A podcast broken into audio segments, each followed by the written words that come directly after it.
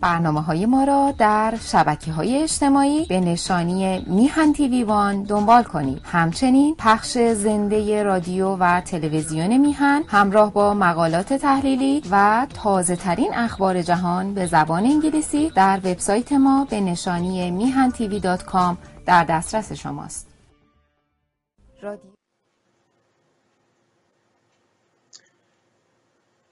درود به همیانان ارجمندم و درود به یاران و همراهان برنامه های در شناخت هویت ملی و نیز در شناخت تاریکی ها و روشنایی های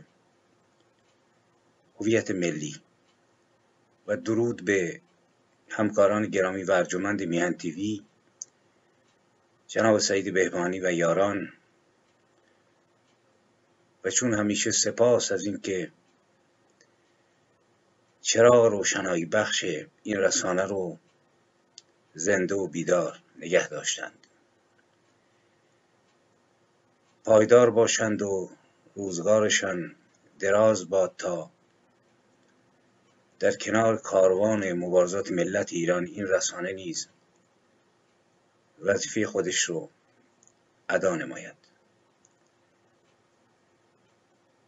ما در شستمی شست و پنجمین برنامه هستیم. یعنی شست و چهار برنامه رو پشت سر گذاشتیم.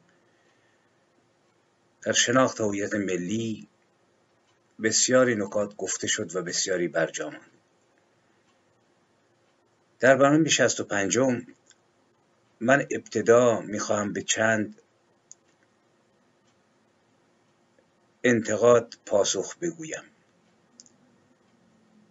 بیشتر دوستان با محبت مرا مورد مهر قرار میدند سپاسگزارم از همه اونها. محبت اونها تنها توشه تلاش من در این راهی است که هیچ نصیبی جز رضایت خاطر در کاری که فکر می‌کنم. مفید است برای فرزندان ایران زمین. چیزی جز این نیست. ولی در کنار این یاران باید به برخی انتقادها پاسخ داد. یکی از این دوستان گرامی نوشته از درود طبق معمول اسم مستعاره یعنی با کد ولی کامنت گذاشتن در زیر این برنامه. نوشتند که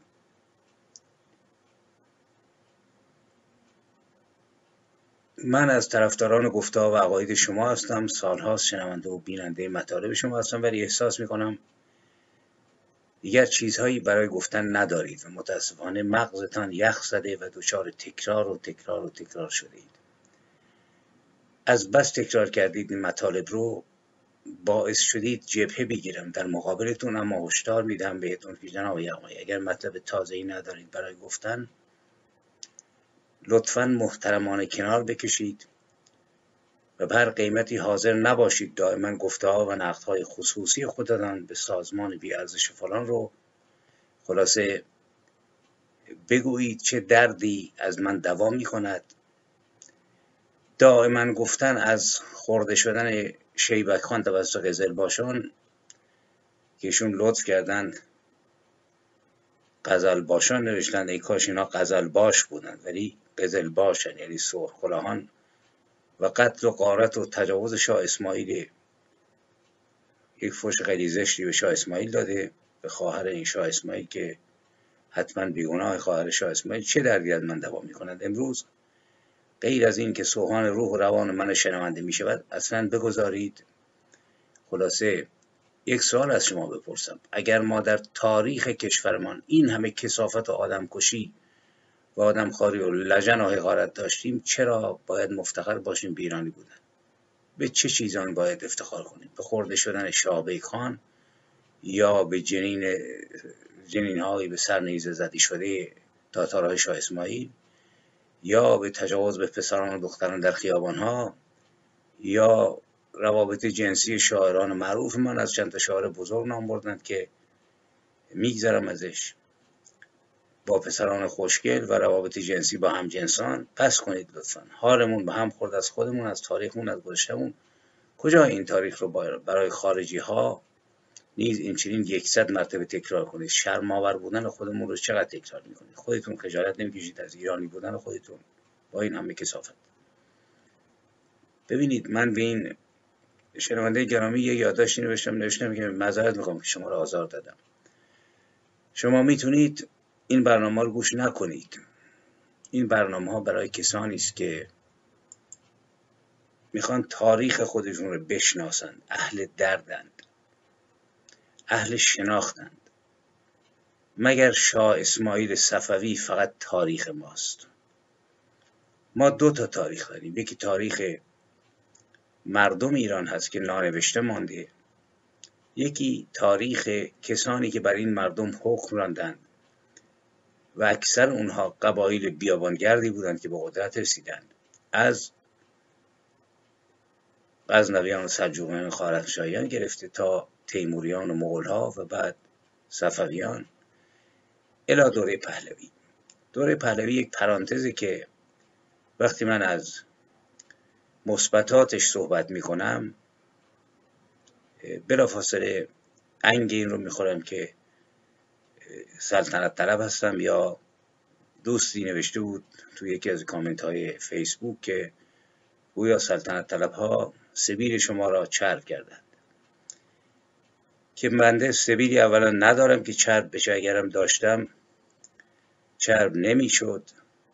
احتمالا سبیل کسان دیگه ای رو کسان دیگر نه سلطنت طلب ها چرب کردند که باید به اونها بپردازند.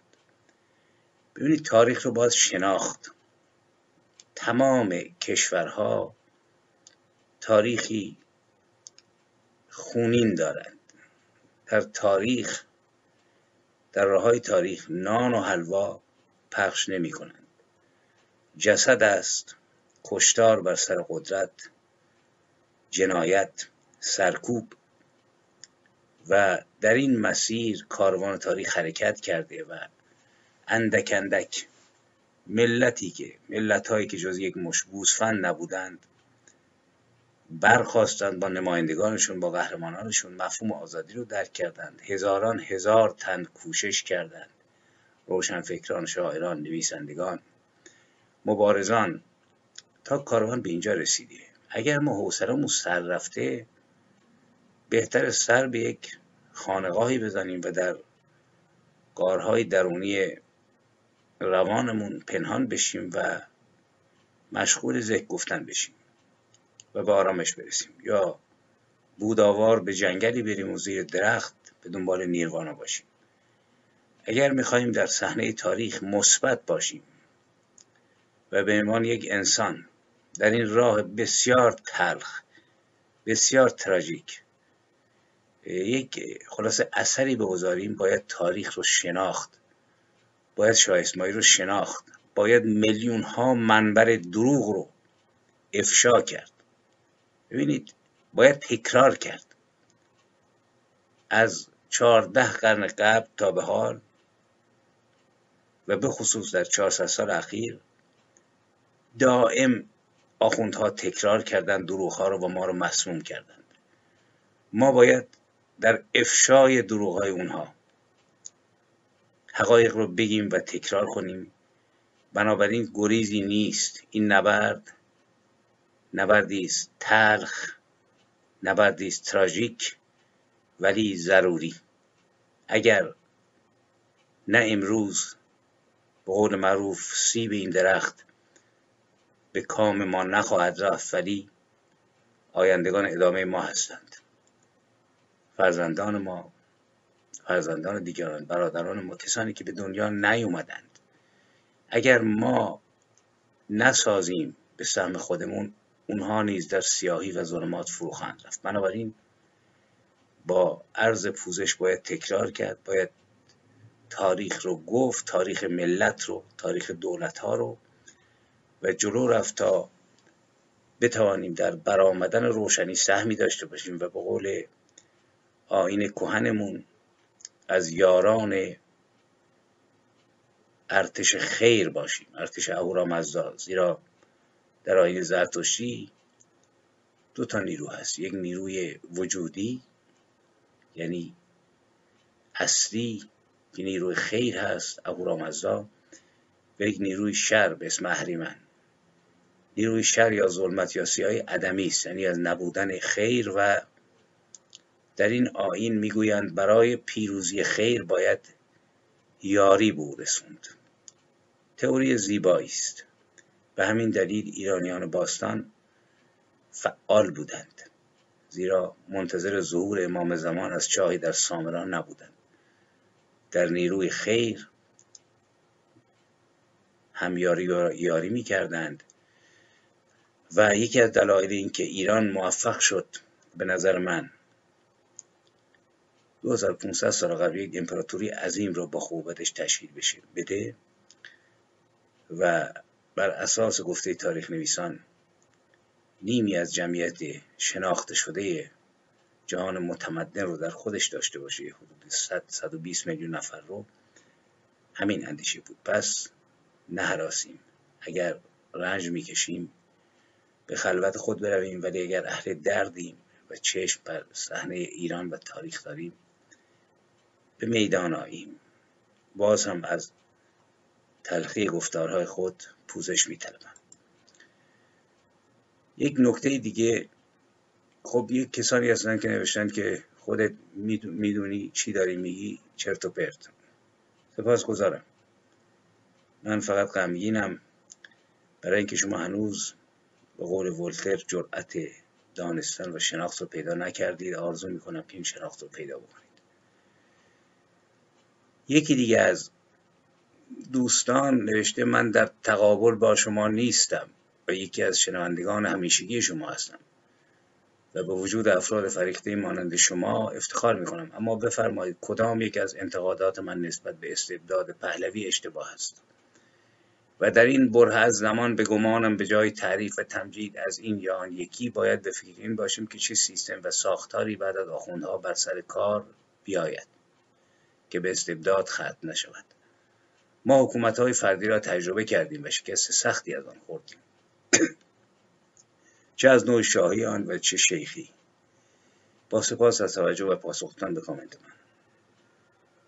بعد دوست دیگری هم نوشته که درود جناب یغمایی مطالب بیان شده درست اما دلیل تکرار تاریخ با شکل دیگر به قول شما چیست؟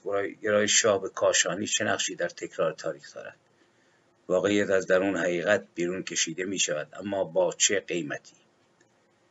و انتقادشون این هست که چرا نمیپذیریم یعنی من که همه تقصیرها به گردن شاه بود. ببینید دوستان گرامی خیلی روشن از کنم من مطلقا مطلقا به فکر آبروی شخصی خودم نیستم. به فکر آبروی ملت ایران هستم. انسانی هستم شاعری هستم محققی کوچک در کنار مردم خودم. چند سبا دیگر موقعی که تن خسته رو خلاصه به طبیعت واگذار کنم و جان رو به رازها مطلقا برای من مهم نیست که مرا بستایند یا نستایند. من حتی اینجا برایتون بگم که از سال 2009 من حتی آثار خودم رو جمع نکردم. فقط سرودم و پرواز دادم. و گاه می اندیشم که کار شاعر کار محقق مثل آواز خواندن خروس در سهرگاهان یا آواز پرنده ها بر درخت نگرانی نیستند که چه داوری میشه. می‌خوانند چون باید بخوانند. ولی چیزی که مهم هست شرف و آبروی ملت ایرانی. یکی از این مشکلات این هست که ما نخست این که تاریخ رو خیلی خلاصه ایدالیستی نگاه می‌کنیم. انگار که باید به دنبال روشنایی کامل گشت. یعنی یا سفید یا سیاه. اینطوری نیست. تاریخ یک ترکیبی از سیاه و سفیدی که در رو به سفیدی می رود با همت فقط و فقط شناخت و شعور انسان ها هیچ نیروی دیگری در تغییر تاریخ دخالت نمی‌کنه. بشینید دعا بکنید. تا ابد. یا مقلب القلوب بالابصار یا محول الحول والاحوال حول حالنا الى احسن حال. یک عدسم از افلاک نمیاد. خیالتون تخت باشه. اینها فقط روان ناتوان ماست که می‌خواد پیکیوا پیدا بکنه. عدسه کردن با نیایش که دعا کردن هیچ تفاوتی نداره. سرتون که درد می‌کنه باید برید سراغ داروخونه و دکتر. در یک نگاه نهایی نگاهی مثل اسپینوزا و نه انسان آزاد باید مسائل خودش رو حل بکنه. در صحنه تاریخ نیز این چنینه.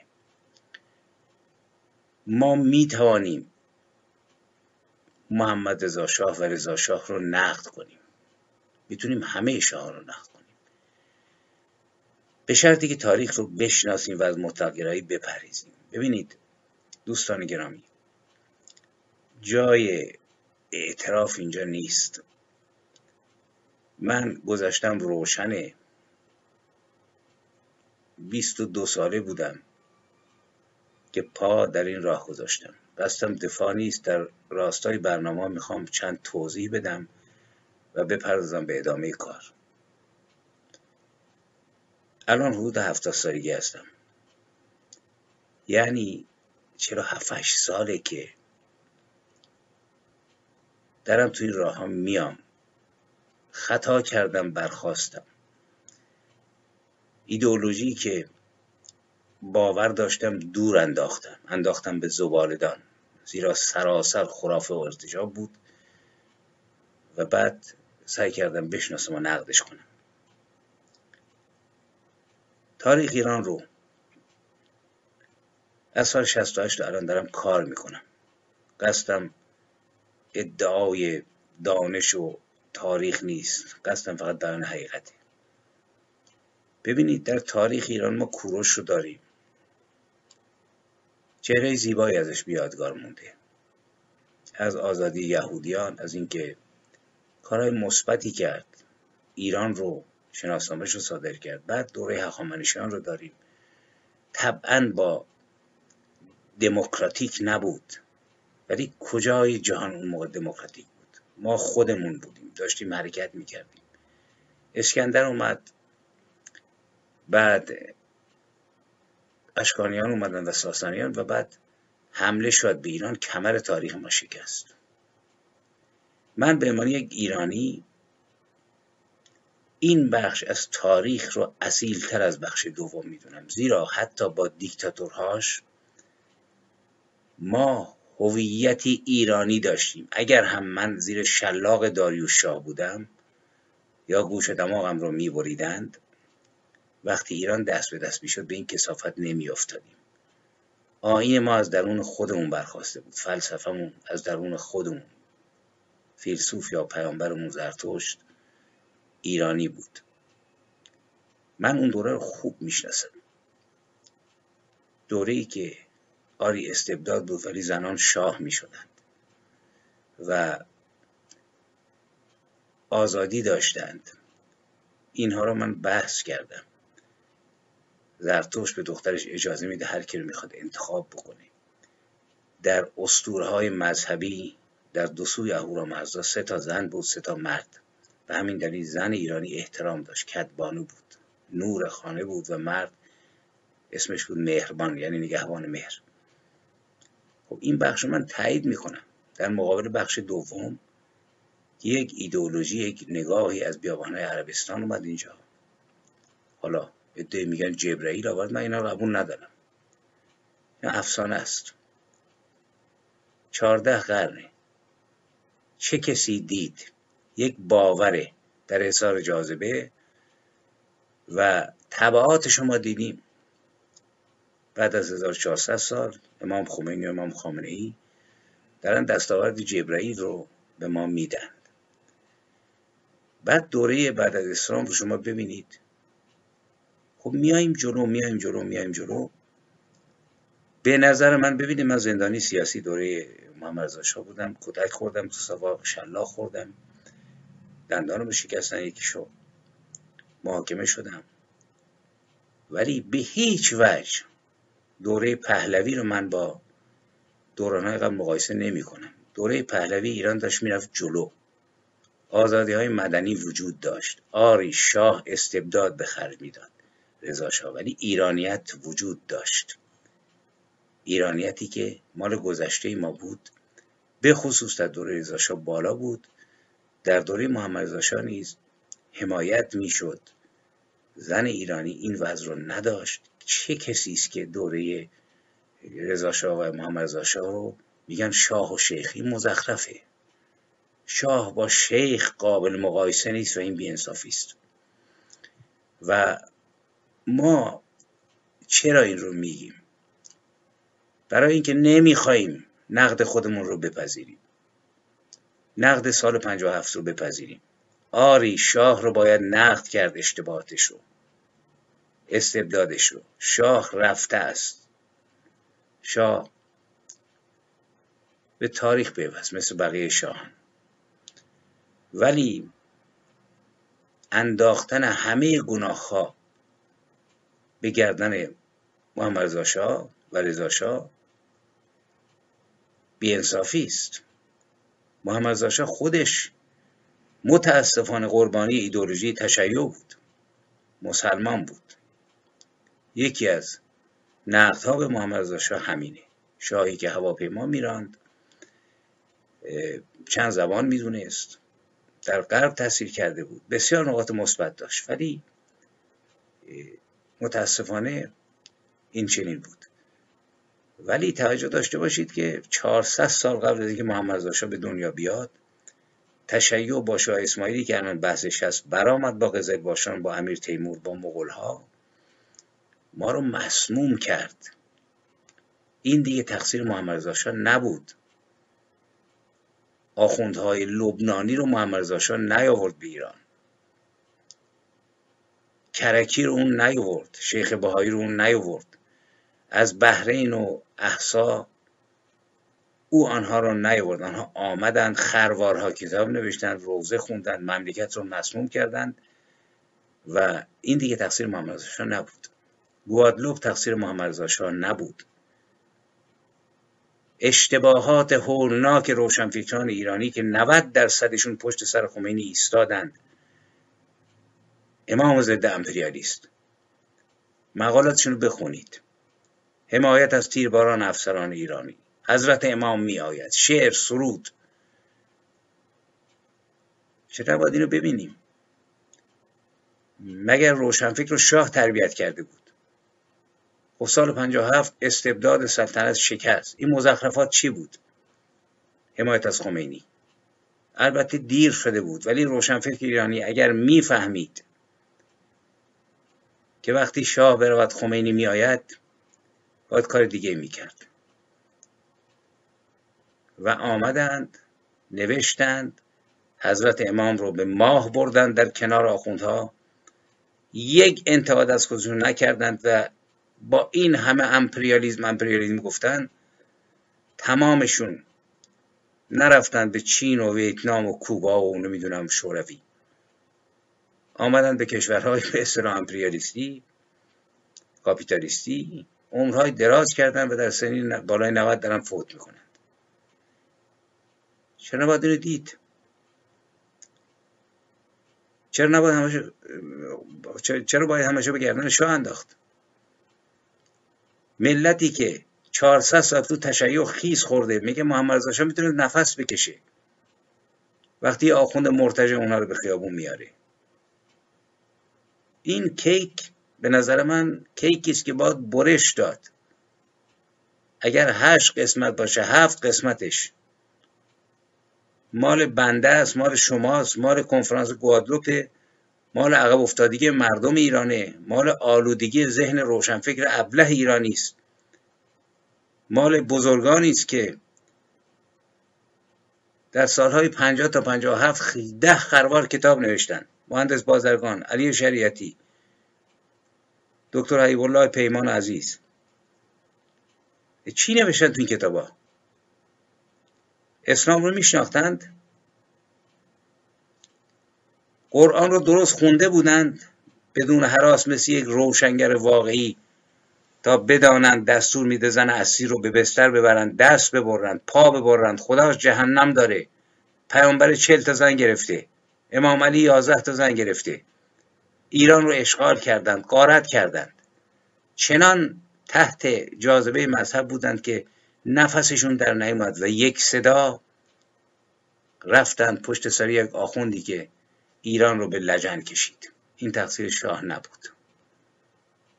بگذارید مارک سلطنت طلب بزنند.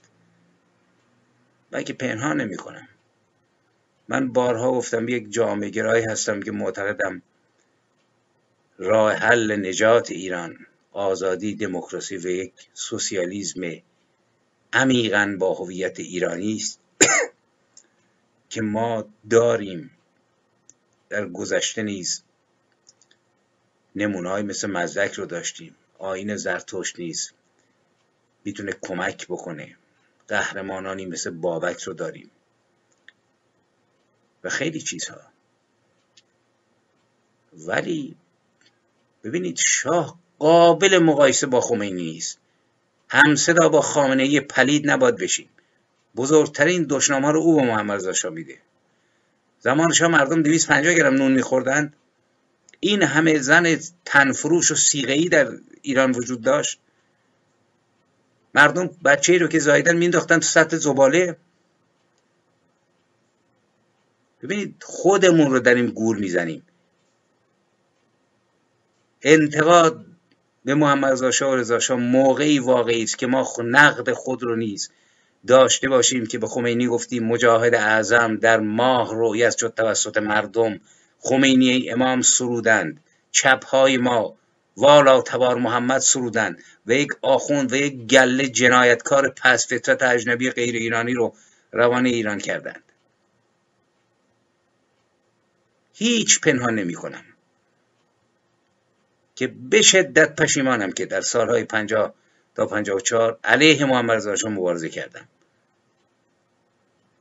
جوانی که دنبال علی شریعتی بود و محمد حنیف نژاد که همین امروز سالگرد تیربارانشه که انسانی شجاع صادق و شریف بود ولی هیچ چیز نه از تاریخ ایران می‌دونست و با یک آین ارتجاعی ایدئولوژی سازمانی رو بنا گذاشت که در درونش دست و پا بریدن آزاد بود بردهداری آزاد بود پیامبرش برده می‌گرفت امامش برده می‌گرفت به زن برده تجاوز می‌شد.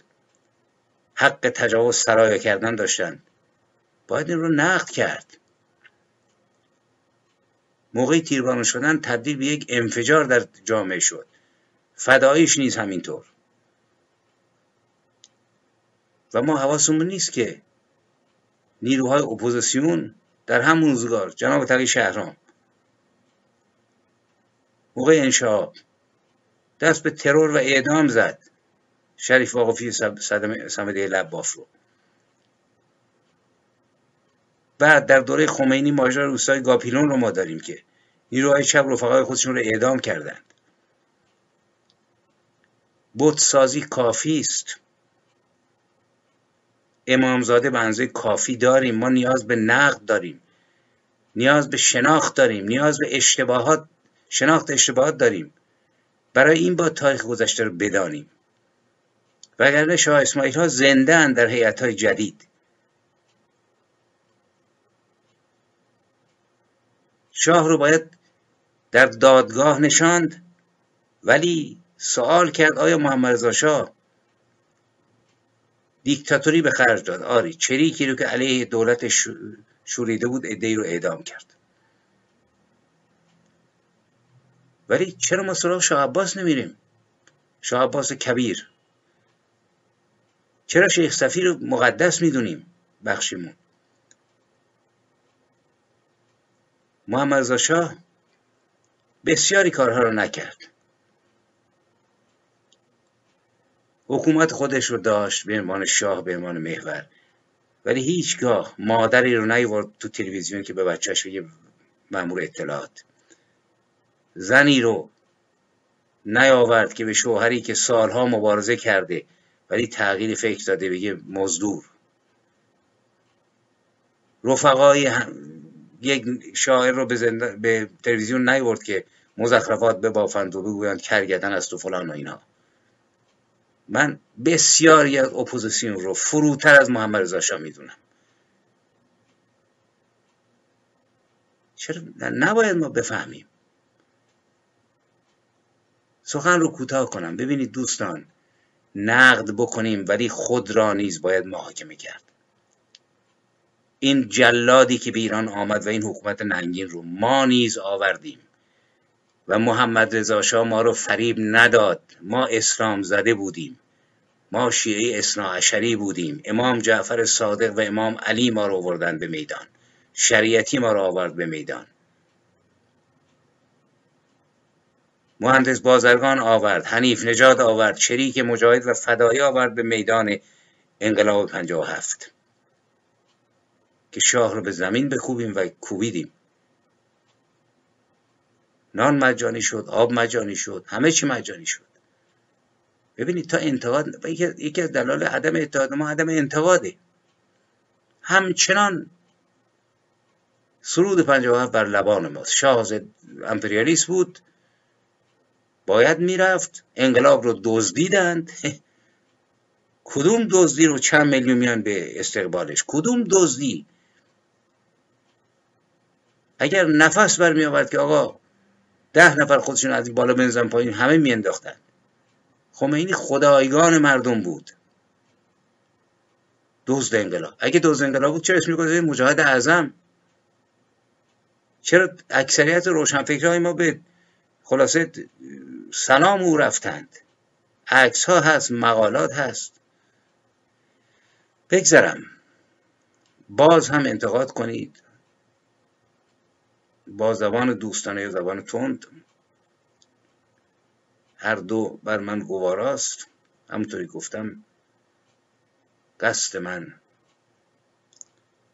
جمعآوری نام و جاه و ثروت نیست. قصد من این است که تو آواز خود در بیابان رها کن. به قول شفیع کتکنی باد آن را به جایی که خواهد رساند. بگذارم برویم دوستان سراغ دنباله برنامه. صحبت قبلی من درباره شاه اسماعیل و این بود که جنگ چالدران شروع شد. این جنگ جنگ عجیبی است. شما وقتی که هنوز من این هفته گذشته اینقدر روی اسناد کندوکاف کردم که خستگی چشمم دوبله شد. و حتی قطره چشمم درمانگر نیست ولی باید کار کرد. به شما برسونم هنوز هفتاد درصد اسناد یک حماسه ملی انگار حماسه آرش کمانگیر بود جنگ چالدران یا حماسه بابک خورندین بود یا برآمدن ستارخان و سردار اسد بختیاری است که آمدند در جنگیدند و خلاصه به شهادت رسیدند و گورهاشان الان خلاصه محل زیارت خیلی هست خنددان اینه که هم شاه اسماعیل زاده اردبیل هم بابک خورمدین ولی خیلی از انسانهای مظلوم و بیگناه تفاوت بابک و شیخ صفی قلدر و فئودال و گردن کلفت و ضد مردم رو نمی‌دونند. جنگ چالدران خب آمارش هست اسنادش هست. میان شاه اسماعیل و سلطان سلیم رخ داد. آمار خیلی اقراغامیزه مثلا شاه اسماعیل رو تا 400 هزار تن قواشو میگن و سلطان سلیم رو مثلا 100 هزار تن بعضی میگن 40 هزار تن و 100 هزار تن بعضی میگن 28 هزار تن و 200 هزار تن. و خلاصه فراوان تلفات کمترینش 5000 تن از ارتش شاه اسماعیل و 8000 تن از ارتش سلطان سلیم. این نخستین جنگ باید گفت واقعا صفویان هست و قزلباش ها با عثمانی. من به این دلیل میگم. شما نگاه بکنید. خب تو این جنگ خیلی ها به قول معروف سینه به تنور چسبوندن که چنین است و چنان و حتی یکی از بزرگان مملکت آخوندی گفته به مناسبت سالروز نبرد چهاردن رفته اونجا گفته بدون وضوع وارد این سرزمین نشوید. و خلاصه کاملا تحلیل و از منظر اسلامی رو نگاه کرد که از یک طرف با فلان از یک با توپ و تانک و اینا از یک طرف با شمشیر و گفتن بیشک چالدان را بایستی پیشین شناسی مفهوم شهید و شهادت در ایران زمین علت امتداد امنیت پایدار و مستاق بارز دفاع مقدس در بیش از پنج قرن پیش قلمداد کرد. در این نبرد بسیاری از سران و ارکان کشوری و لشکری و دولت صفوی به شهادت رسیدند که دو تن از شاخصترین ایشان در زمره 130 عالم شهید راه عقیده می باشند فضلاء فضیله که مرحوم علامه امینی که خودش که از گردن کلفته است در کتاب شهداء الفضیله ایشان را اشاره کرده است. این دو شهید دو سید روحانی سید میر نظام الدین عبدالباقی یزدی وکیل وزیر اعظم دولت صفوی و سید میر شریف الدین علی شیرازی سعد شیخ الاسلام دولت صفوی می باشند که ذریح موجود در محل یادمان چالدران متعلق به ایشان است. محل وقوع این نبرد در دشت چالدران که در استان آذربایجان غربی واقع شده مدفن چند هزار شهید والا مقام می باشد. یادمانی در تراز ملی بلکه فراملی است که توجه بیشتر مسئولان و متولیان امن و تمامی دوستداران تاریخ تشیع و ایران را میطلبد بی سبب نیست که مرحوم علامه جعفری هنگام زیارت این یادمان نعل این اسباب بیرون آوردند و گریه کنان فرمودند اگر مردم بدانند چه اتفاقی در این موضع افتاده است بدون وضوع وارد این سرزمین نمی شوند. این رو دو تا از استادیاران دانشگاه پیام نور سید حسن قریشی دانشجوی دکتری رشته تاریخ اسلام دانشگاه. و حمید اشرفی خیرآبادی که حتما زحمت کشیدند خلاصه اشاره کردند. ببینید به قول معروف ما در ظلمت که را نمیریم. این جنگ جنگ ایرانیان با سلطان سلیم نبود. قبل از این گفتیم ارتشی که آمده بود ببینید یک مش جنایتکار تاتار غیر ایرانی که نه زبانشون ایرانی بود نه آذری بود نه فارسی بود نه کردی بود نه لوری بود. یک مشت کسانی که به پسران دختران ایرانی تجاوز کرده بودند. شمشیرکش از تبریز سر بریده بودند. در تبس سر بریده بودند. اصفهان رو قطعگاه کرده بودند. رشت رو کشتار کرده بودند. سراسر ایران رو تجاوز جنایت قتل عام و هر کسافت کاری که شما بدانید کرده بودند. اسناد هست. من اشاره کردم. ارتشی که زنده زنده شابکان رو میخوردند. در آب جوش مینداختند و میپختند آبگوش درست می‌کردند. چگین های آدمخوار خلاصه درست کرده بودند. و قبل از اینکه به جنگ عثمانی برند به جنگ تمام ملل تمام ملیت ها تمام اقوام ایرانی رفته بودند کشته بودند دریده بودند. و بعد به خاطر زیاده خواهی همون جنگ نعمت الهی خمینی است و اینکه باید تشیعی رو که صحبت کردیم دیگه. اینجا تلخه باز این دوستمون ممکن اگر گوش بکنه ناراحت بشه. ببینید اینا رو باید فهمید. تشیع ما در اسرازر همون تشیعه. شیخ صفی نور چشم خامنه است آخوندها تاتارهایی که در تبریز دختران و پسران غیر شیعه رو که خب همه مردم یا شافعی بودن یا حنفی بودن یه ده درصد شیعه تو ایران وجود داشت. تبدید مجبور به فحشا کرده بودن و پول حاصل از فحشای اونها رو به جیب می‌زدند شکم زنان رو پاره می‌کردن جنینشون رو بیرون میکشیدند قبر جامی رو تبدیل به توالت کرده بودند. تفتازانی رو تکه تکه کردند. قبر ابو حنیفه رو تبدیل کردن به توالت عمومی. بغداد رو به خون کشیدند. این کدوم قهرمانی است شرممان باد از این خرقه پشمینه خیش.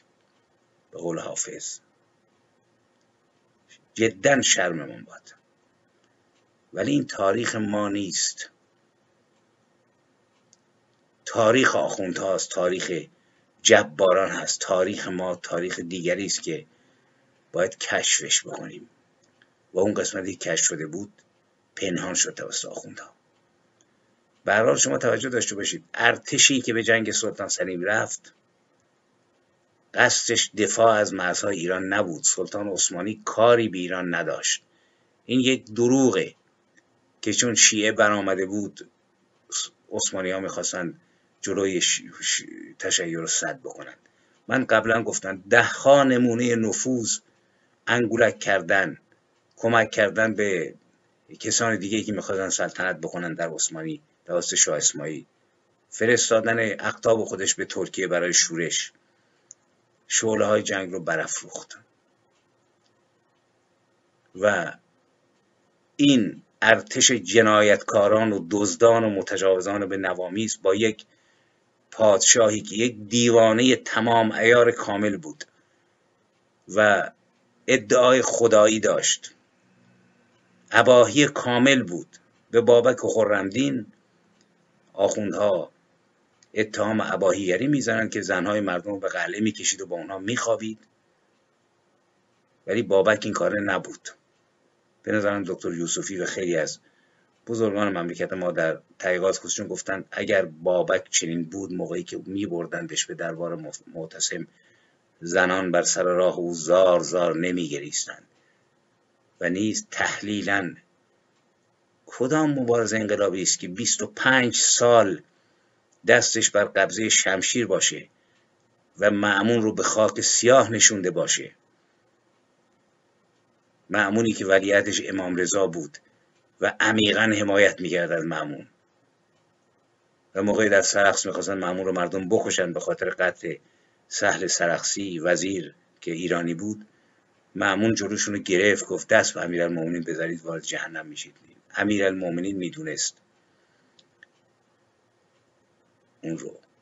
کسی که با معمون جنگید کسی که با معتصم جنگید کسی که خلافت عباسی رو به لرزه درآورد نمی‌تواند عباهی باشد و زنان مردم رو بستر ببرد. اینها رو باید رفت سراغ گزل باشا باید رفت سراغ شاه اسماعیل که در کاخ هشت بهشت. نه تنها به دختران به شش هفت پسر زیبای اون شهر تجاوز کرد. باید رفت سراغ بالای بالا. کسانی که چهل تا زن داشتن و در جنگ ها سر شوهر رو میبریدند و شب زنش رو میبردند به بستر.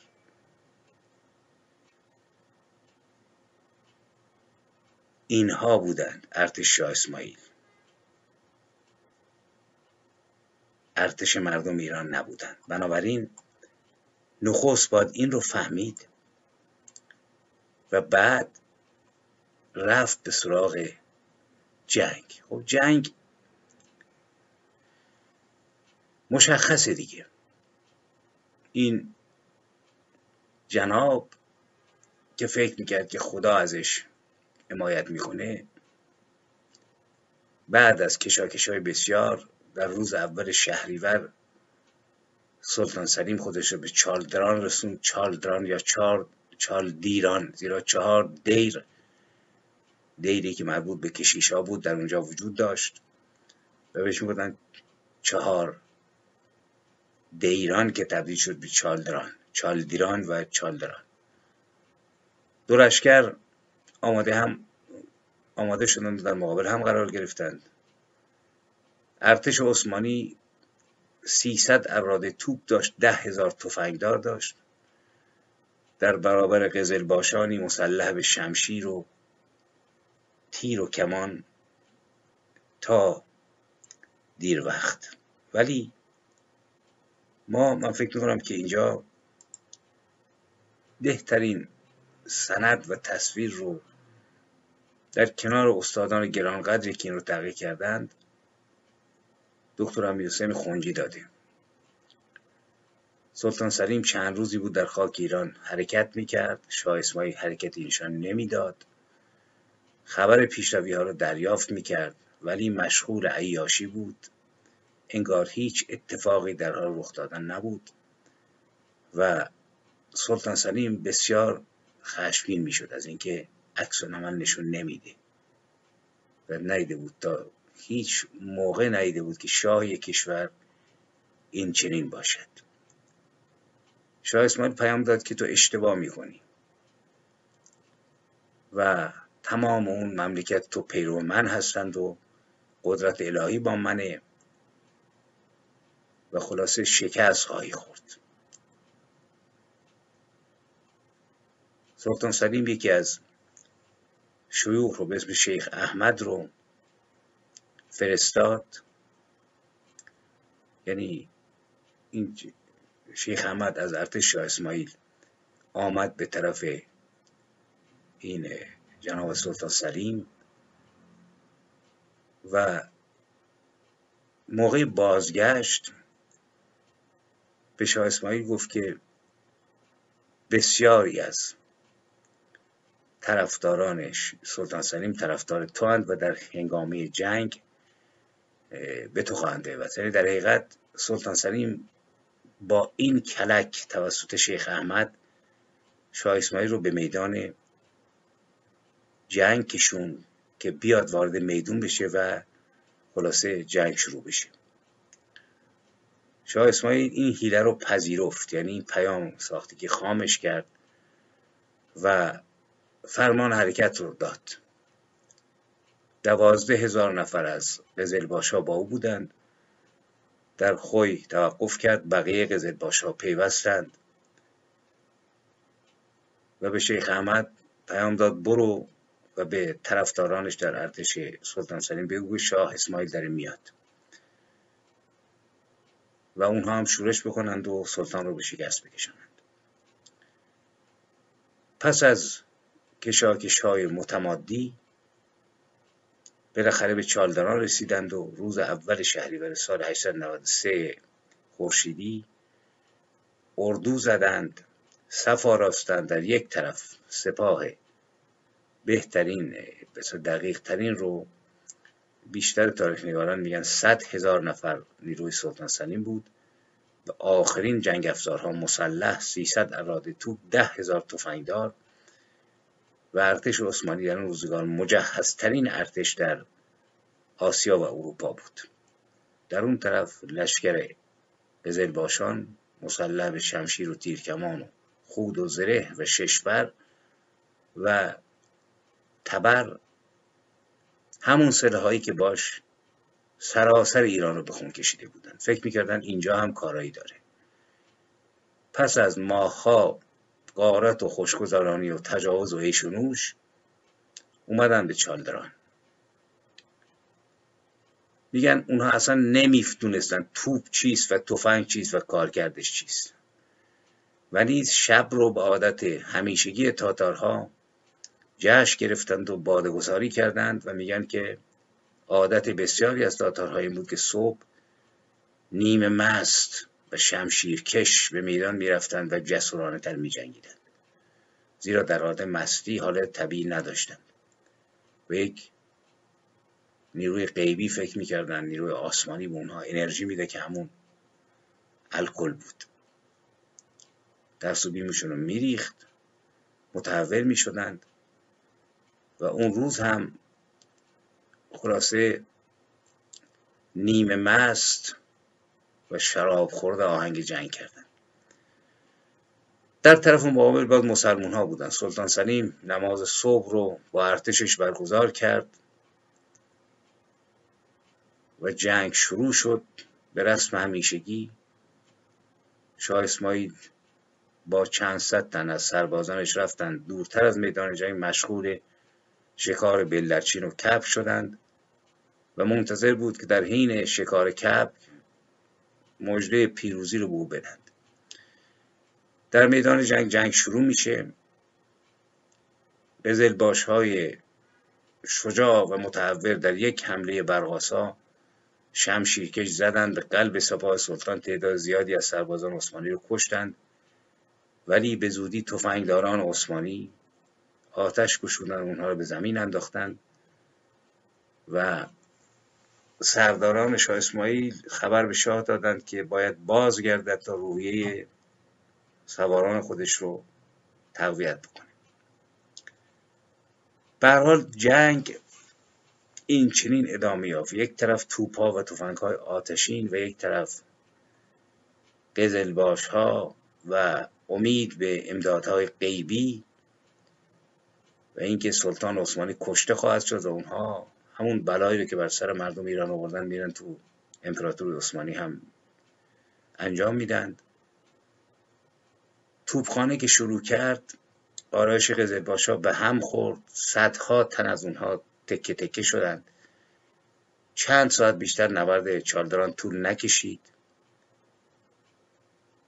باید تاکید کرد که قزلباشا شجاعانه جنگیدند و بی حراس ولی اکثر عمرای ارتش شاه اسماعیل کشته شدند و خود شاه اسماعیل نیز در گوداری خودش رو نهان کرد و به مردن زد تا اگر کسی او رو دید فکر کنه مرده دست از سرش برداره. قزل باشا فرار کردن به طرف کوهستان.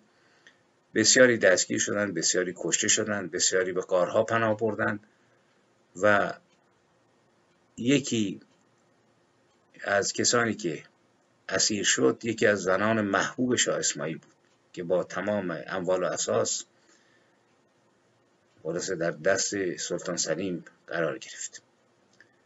شاه اسماعیل به کمک یکی از قزلباشا که لباس خودش رو به او داد و لباس معمولی قزلباش معمولی رو پوشید جان از محلکه به در برد و سلطان سلیم فکر کرد که این قزلباش شاه اسماعیل و دستور آتش بست داد. شاه اسماعیل تا اواخر روز در گودال مند و شب با استفاده از تاریکی با اسبی تاخت کنان تا درگزین همدان رفت درگزین همدان و چنان ترسیده بود. این سلطان خداگونه که فاصله میان داشت چالدران تا درگزین رو بدون هیچ توقفی طی کرد. به تبریز هم برنگشت زیرا میترسی سلطان سلیم تبریز رو بگیره. و همچنین می‌دانست که مردم تبریز به شدت خشمگینند و اگه او وارد بشه و خبر شکستش برسه مردمی که در 15 هزار نفر از اونها رو قتل عام کرده اون رو می‌گیرن و تحویل سلطان میدن. خود شاه اسماعیل می‌دونست که اگرچه خودش نماینده امامان می‌دانست ولی می‌دانست ایرانیان او رو دوست ندارند. ایرانیان قزلباشان تاتار کشتارگر رو دوست ندارند. دوست, دوست و یاوری از اونها برای اونها در میان ایرانیان نیست. به همین دلیل روزهای متمادی در قاری در نزدیکی درگزین ماند. حالا شما فکر کنید در عالم تنهایی با خودش چی فکر می‌کرده؟ که آن سلطنت و آن های و هو و آن بکش و کباب کن و با آتش بکش و منهدم کن سر رسیده. آن کام گرفتن ها از نوجوانان بدبخت و نگونبخت و دخترانی که مورد تجاوز قرار می گرفتند به سر رسیده. آن میگساری ها آن شکارهای مردم آن خوردن گوشت انسانهای زنده و مرده توسط قزلباش ها و جایی برای او نیست. آیندهی برای او نیست. باید به نظر من رفت به جهان رمان و در یک رمان او رو در قار تصویر کرد. کسی که یک بیمار روانیز از هفت سالگی فکر کرده خداست خداگونه است و ایران رو شخم زده به ضرب تیغ و شمشیر ملتی رو که سنی بود اکثریتش. نه با مثلا پیام نه با رسالت نه با کتاب با کشتار. دینشون رو عوض کرده. آثار تاریخی رو منهدم کرده. کتاب های قبلی رو سوزانده. مدارس رو با آتش کشیده. بسیاری رجال علمی رو قتل عام کرده. خب در گوشه اون فکر مونید چه فکر می‌کرد حالا بروند و هی در آخوندا بنویسند که آقا شهدا نمی‌دونم بزرگان ایران سرداران ایران یک مشت جنایتکار بودند اینها. هموطنان گرامی اسناد هست. ما باید تاریخمون رو بشناسیم. تاریخ ملت ایران از اینها جداست. تاریخ ملت رو متاسفانه ننوشتن. باید کشف کرد و نوشت و خجالت نکشید و باید هر دو سوی تاریخ رو شناخت تا بتوانیم از این لجنزار بیایم بیرون. به حال این ماجرا سر دراز داره. یعنی ما فقط داستان چالدران رو در خود چالدران نباید دنبال کنیم. باید ببینیم یک چه کسانی به جنگ سلطان عثمانی رفتن؟ مردم ایران یا دشمنان مردم ایران؟ باید ببینیم تبعات این جنگ چه بود. عده میگن که این جنگ موجب شد که هویت ایران حفظ بشه در مقابل جهان تسنن. این چنین نبود. در حقیقت بعد از این جنگ ما شاهدیم که اتفاقا آغاز تجزیه ایران در همین روزگار شروع شد. یعنی بخشهایی از کردستان و بخشهای دیگه از ایران برای همیشه از ایران جدا شد و رفت به دست سلطان عثمانی و اگر که ما وضعیت کنونی خاورمیانه رو تقسیم بندی های جغرافیایی شو در نظر بگیریم ریشه هاش برمیگرده به نبرد چالدران یعنی تا اون موقع این مناطق از ایران جدا نشده بودند. حتی بعدها وقتی که سلطان سلیم مرد و شاه اسماعیل وجود نداشت در زمان سلطان سلیمان مردم اینقدر تحت فشار بودند سلطان سلیم در سال 889 درگذشت. بعد سلطان سلیمان امپراتور و خلیفه عثمانی شد. چون دیگه خلافت به صلاح عباسی هم ادامش خلافت اسلامی هم در دوره سلطان سلیم و با فتح مصر به دست سلطان عثمانی افتاد و اینها شدن خلیفه. مردم کردستان و عراق اینقدر از ظلم باشان تحت فشار بودند که به سلطان سلیمان پناه بردند و گفتند که او بیاد و عراق رو بگیره و اونها راحت بکنه. یعنی یکی از نکات جالب در کردستان که تفاوتش با لورستان بقایای نقاط ایران اینه. بعضی مثلا توهین می‌کنن که آقا مردم کردستان تجزیه طلبن. مردم کردستان ایرانی ترین ایرانیانند ولی اینقدر فشار و جنایت بر سرشون باریده که ما شاهدیم که از ظلم و ستم یک مشت تاتار جنایتکار مجبورند بروند به طرف سلطان سلیمان و از او طلب کنند که بیاید و عراق رو بگیره و سرزمین ها اونها رو بگیره و خلاصه نجاتشون بده. همین هم شد. در سال 1911 سلطان سلیمان از آذربایجان گذشت تبریز رو بدون مقاومت تصرف کرد مردم جشن گرفتن. در این زمان جناب شاه تماس که بعد صحبت خواهیم کرد مشغول بازی خودش بود. از تبریز تا همدان بدون مقاومت به تصرف سلطان سلیمان درآمد. و بعدها خواهیم رسید. من بعدم صحبت خواهم کرد. ولی نکات مهم اینه که ببینید. استقلال طلبی برای قزل باشان وجود نداشت که آخونده و نویسندگانشان هم می‌کنن حاصل کسافتکاری های ارتش شاه اسماعیل و بعد از اون جدا شدن سغد و خارزم بخشی از خراسان بود. تجزیه ایران بود. جدا شدن بخش اعظم گرگان بود. جدا شدن آذربایجان و همدان و دیاربکر و کردستان و عراق بود. منطقه مکران زمینه تیموریان هند شد و بعد یکی دو قرن سه قرن بعد در سال 1127 شمسی تبدیل شد به بلوچستان و پاکستان که ریشه هاش رو ما تو همین دوره صفوی و جنگ شالدران می‌بینیم. ریشه های خلاصه عراق رو که بعد از جنگ جهانی اول زاده شد باید در همین روزگار دید ریشه های پیوستن ارزنجان و دیاربکر رو به ترکیه باید در همین زمان دید. اینا کی بودن داخل؟ ببینید خسته کننده نیست تلخ بیشتر. کسانی تشیع رو برای ما آوردن. همین تشیعی که الان حاکمه. که قزلباش بودند متشکل از هفت قبیله ترک از آناتولی.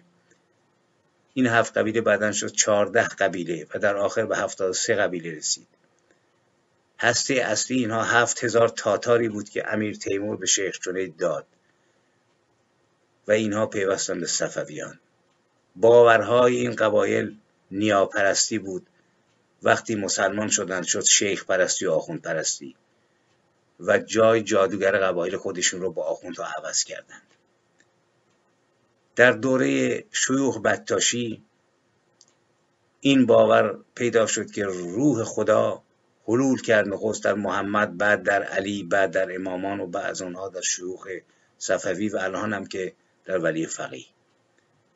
در باورهای همین قبایل بود که علی به مقام خدایی رسید و بعد شاه اسماعیل خدا شد. ببینید وقتی میگم درون ما رو به کسافت کشوندند و مسئول کردند گزل باشان نماز نمیخواندند روزه نمی‌گرفتند شراب می نوشیدند لوات می‌کردند میگساری می‌کردند و اینها مستحبات مذهب. همه چی آزاد بود. الان هم نگاه کنید. همان قزل باشا بر ایران حاکمند. در هیئت کسانی که میلیاردها پول ملت رو خوردن مجلس رو در اختیار دارن ارتش رو در اختیار دارن. هر کسافتکاری می‌کنند. طرفداران شاه اسماعیل ایرانی ها را تاتچیک می‌دانستند. یعنی برده های حقیر و پست. زبان اونها زبان محاوره ترکی بود و زبان ترکی زبان آذری نیست. زبان آذری شعبه از زبان فارسی کهنه ولی زبان ترکی زبان قبایل کوچنده است که به ایران آمدند و به تدریج در آذربایجان ساکن شدند و در جای من خواهم پرداخت. شاه اسماعیل مطلقا درکی از مفهوم کشور و میهن نداشت. بیگانه ای بود بیمار و در اندیشه دینی اونها میهن کشور و مردم جایی نداشت سفره گسترده ای بود برای قارت و جنایت. برای اونها دو تا جغرافیا وجود داشت. پیروان دین حق و پیروان اهل باطل. پیروان دین حق طرفداران شاه اسماعیل بودند. باطل بقیه. تشکیلات حکومتی اونایی که میگن آقا ایران مستحکم شد. تشکیلات قبیله و مغولی بود. حسین بیک لله وکیل نفس همایون فرمانده قزل باشان. ملا شمس لاهیجی رئیس دانشگاه و دستگاه دینی زکریا کججی وزیر دیوان اعلام و مالیه. مناطق فتح شده رو مهمان تویول دادن به قزل باشا. ملک شخصیشون بود. مال و جان و ناموس مردم در اختیارشون. مرشد کامل شاه اسماعیل در نو حرم این قارت و جنایت شاه اسماعیل بود. و قاعده این حرم هم اوباش شهری و چاقوکش ها و شکنبال های شهری و جنایتکاران شهری بودند حکومت قزلباشان حکومتی برآمده از مردمان فرودست فرومایه و عقب مانده بود که خلاصه دنبال پول و ثروت و لذت خودشون بودن. بسیار چیزها در این باره میشه گفت. از دستگاه اوقاف از نمی‌دونم دستگاه مذهبیش از شخصیت هایی که واقعا حکمران بودند که هر کدومشون رو آدم می‌خونه واقعا تعجب می‌کنه که چه جنایتکاران چه آخوندهای عقب مانده ای و تا بریم به برآمدن سادات صفوی و در پایان روزگار شاه اسماعیلی اصلا باج دادن رسمی به تبراییان برای اینکه مردم نفسی بکشند. و اینکه این همین لاتولوت ها اوباش رؤسای خودشون رؤسای باندهای مافیایی خودشون رو میر یعنی فرمانده می‌گفتند میر. کم کم شد میرزا یعنی باسواد کم کمک میرزا تبدیل شد به کسی که پیوند مادری با سادات و اولاد علی دارد و اینها در زمان شاه تماس همشون رسما مدال سیادت رو به سرشون آویزون کرد. یعنی سید شدن. بخش عظیمی از سیدها همین تبرایان چاقوکش میرزا شده خلاصه بعد هم سید شده هستند که از رئیس دستگاه دینی تایید سیادت گرفتند و با پول همینطوری که الان مدرک دکترا رو با پول میدن اون موقع هم در سیستم شاه اسماعیل با پول آدم سید می‌شد و بعد هر کاری می‌خواست می‌کرد. بعد دسته چگین های آدمخوارها بود. که اینها زوب شدگان در ولایت و رهبری شاه اسماعیل بودند. و اینها اسناد هست فرزندان بزرگان شهر رو در برابر پدرانشون که حاضر نبودن شیعه بشن زنده زنده میخوردن تا به عمر و ابوبکر لعنت بفرستند اگر نمیفرستادن اونها رو میخوردن. دهه محرم رو دسته های تبرایی را انداختن چاقوکش ها لات ها سین زنی زنجیر زنی. اینها کار اختراع تبرایان بود. و در همین دوران بود که حمله می‌کردن با همین زنجیرها و چاوها و تبرهاشون به مردم سنی. و نیز ترم روحانی و روحانیت رو از آسمان نیومد. اینها رو زمان شاه اسماعیل شروع شد و در زمان شاه تماس اوج گرفت.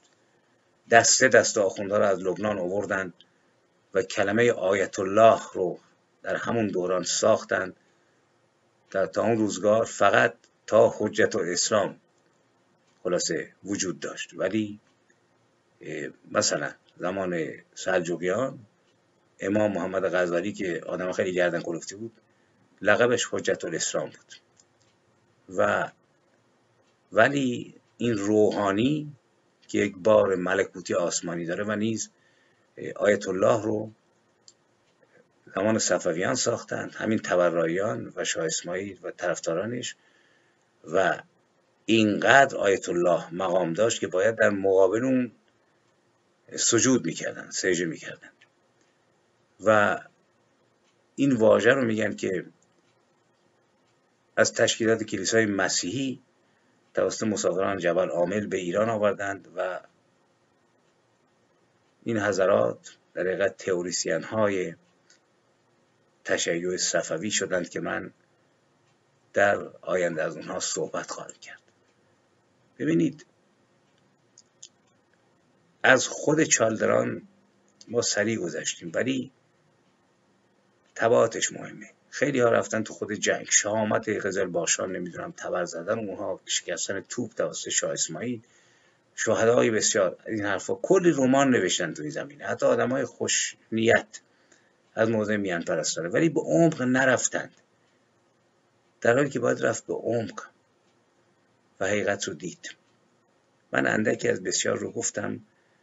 طبعات جنگ چالدران رو من باز هم خواهم گفت و بعد با هم خواهیم رفت به دوران شاه تحماسب جایی که این حیولا خلاصه بر بدن خودش عضله و گوشت و پوست بیشتری می رویاند و آخوندها گله گله سرازیر میشن به ایران و کم کمک تشیعی که به ضرب تبر و شگنباره کردن شکل گرفت. در پرده اوهام و خرافات صدها آخوند و ملا پنهان میشه و ما نیز هرگز تا خمینی بر نیامد نمی اندیشینیم که چگونه شیعه شدیم و چگونه دو بار اسلام ما رو خود کرد و بعد شیعه کرد. این وادی است که باید به روشنی در اون قدم زد. خسته نشد. برای اینکه ما نیازمند شناختیم. تا نشناسیم اسیریم. تا نشناسیم آزاد نخواهیم شد. تا نشناسیم نمی‌توانیم. قاطعانه در مقابل این جلادان بیستیم. تا نشناسیم. آخون در درون ما نفس می‌کشه تا شاه اسماعیل برای ما مقدس است و مقدسات آخوندها ما نمی‌توانیم بجنگیم. این بحث هویت بحثی زنده.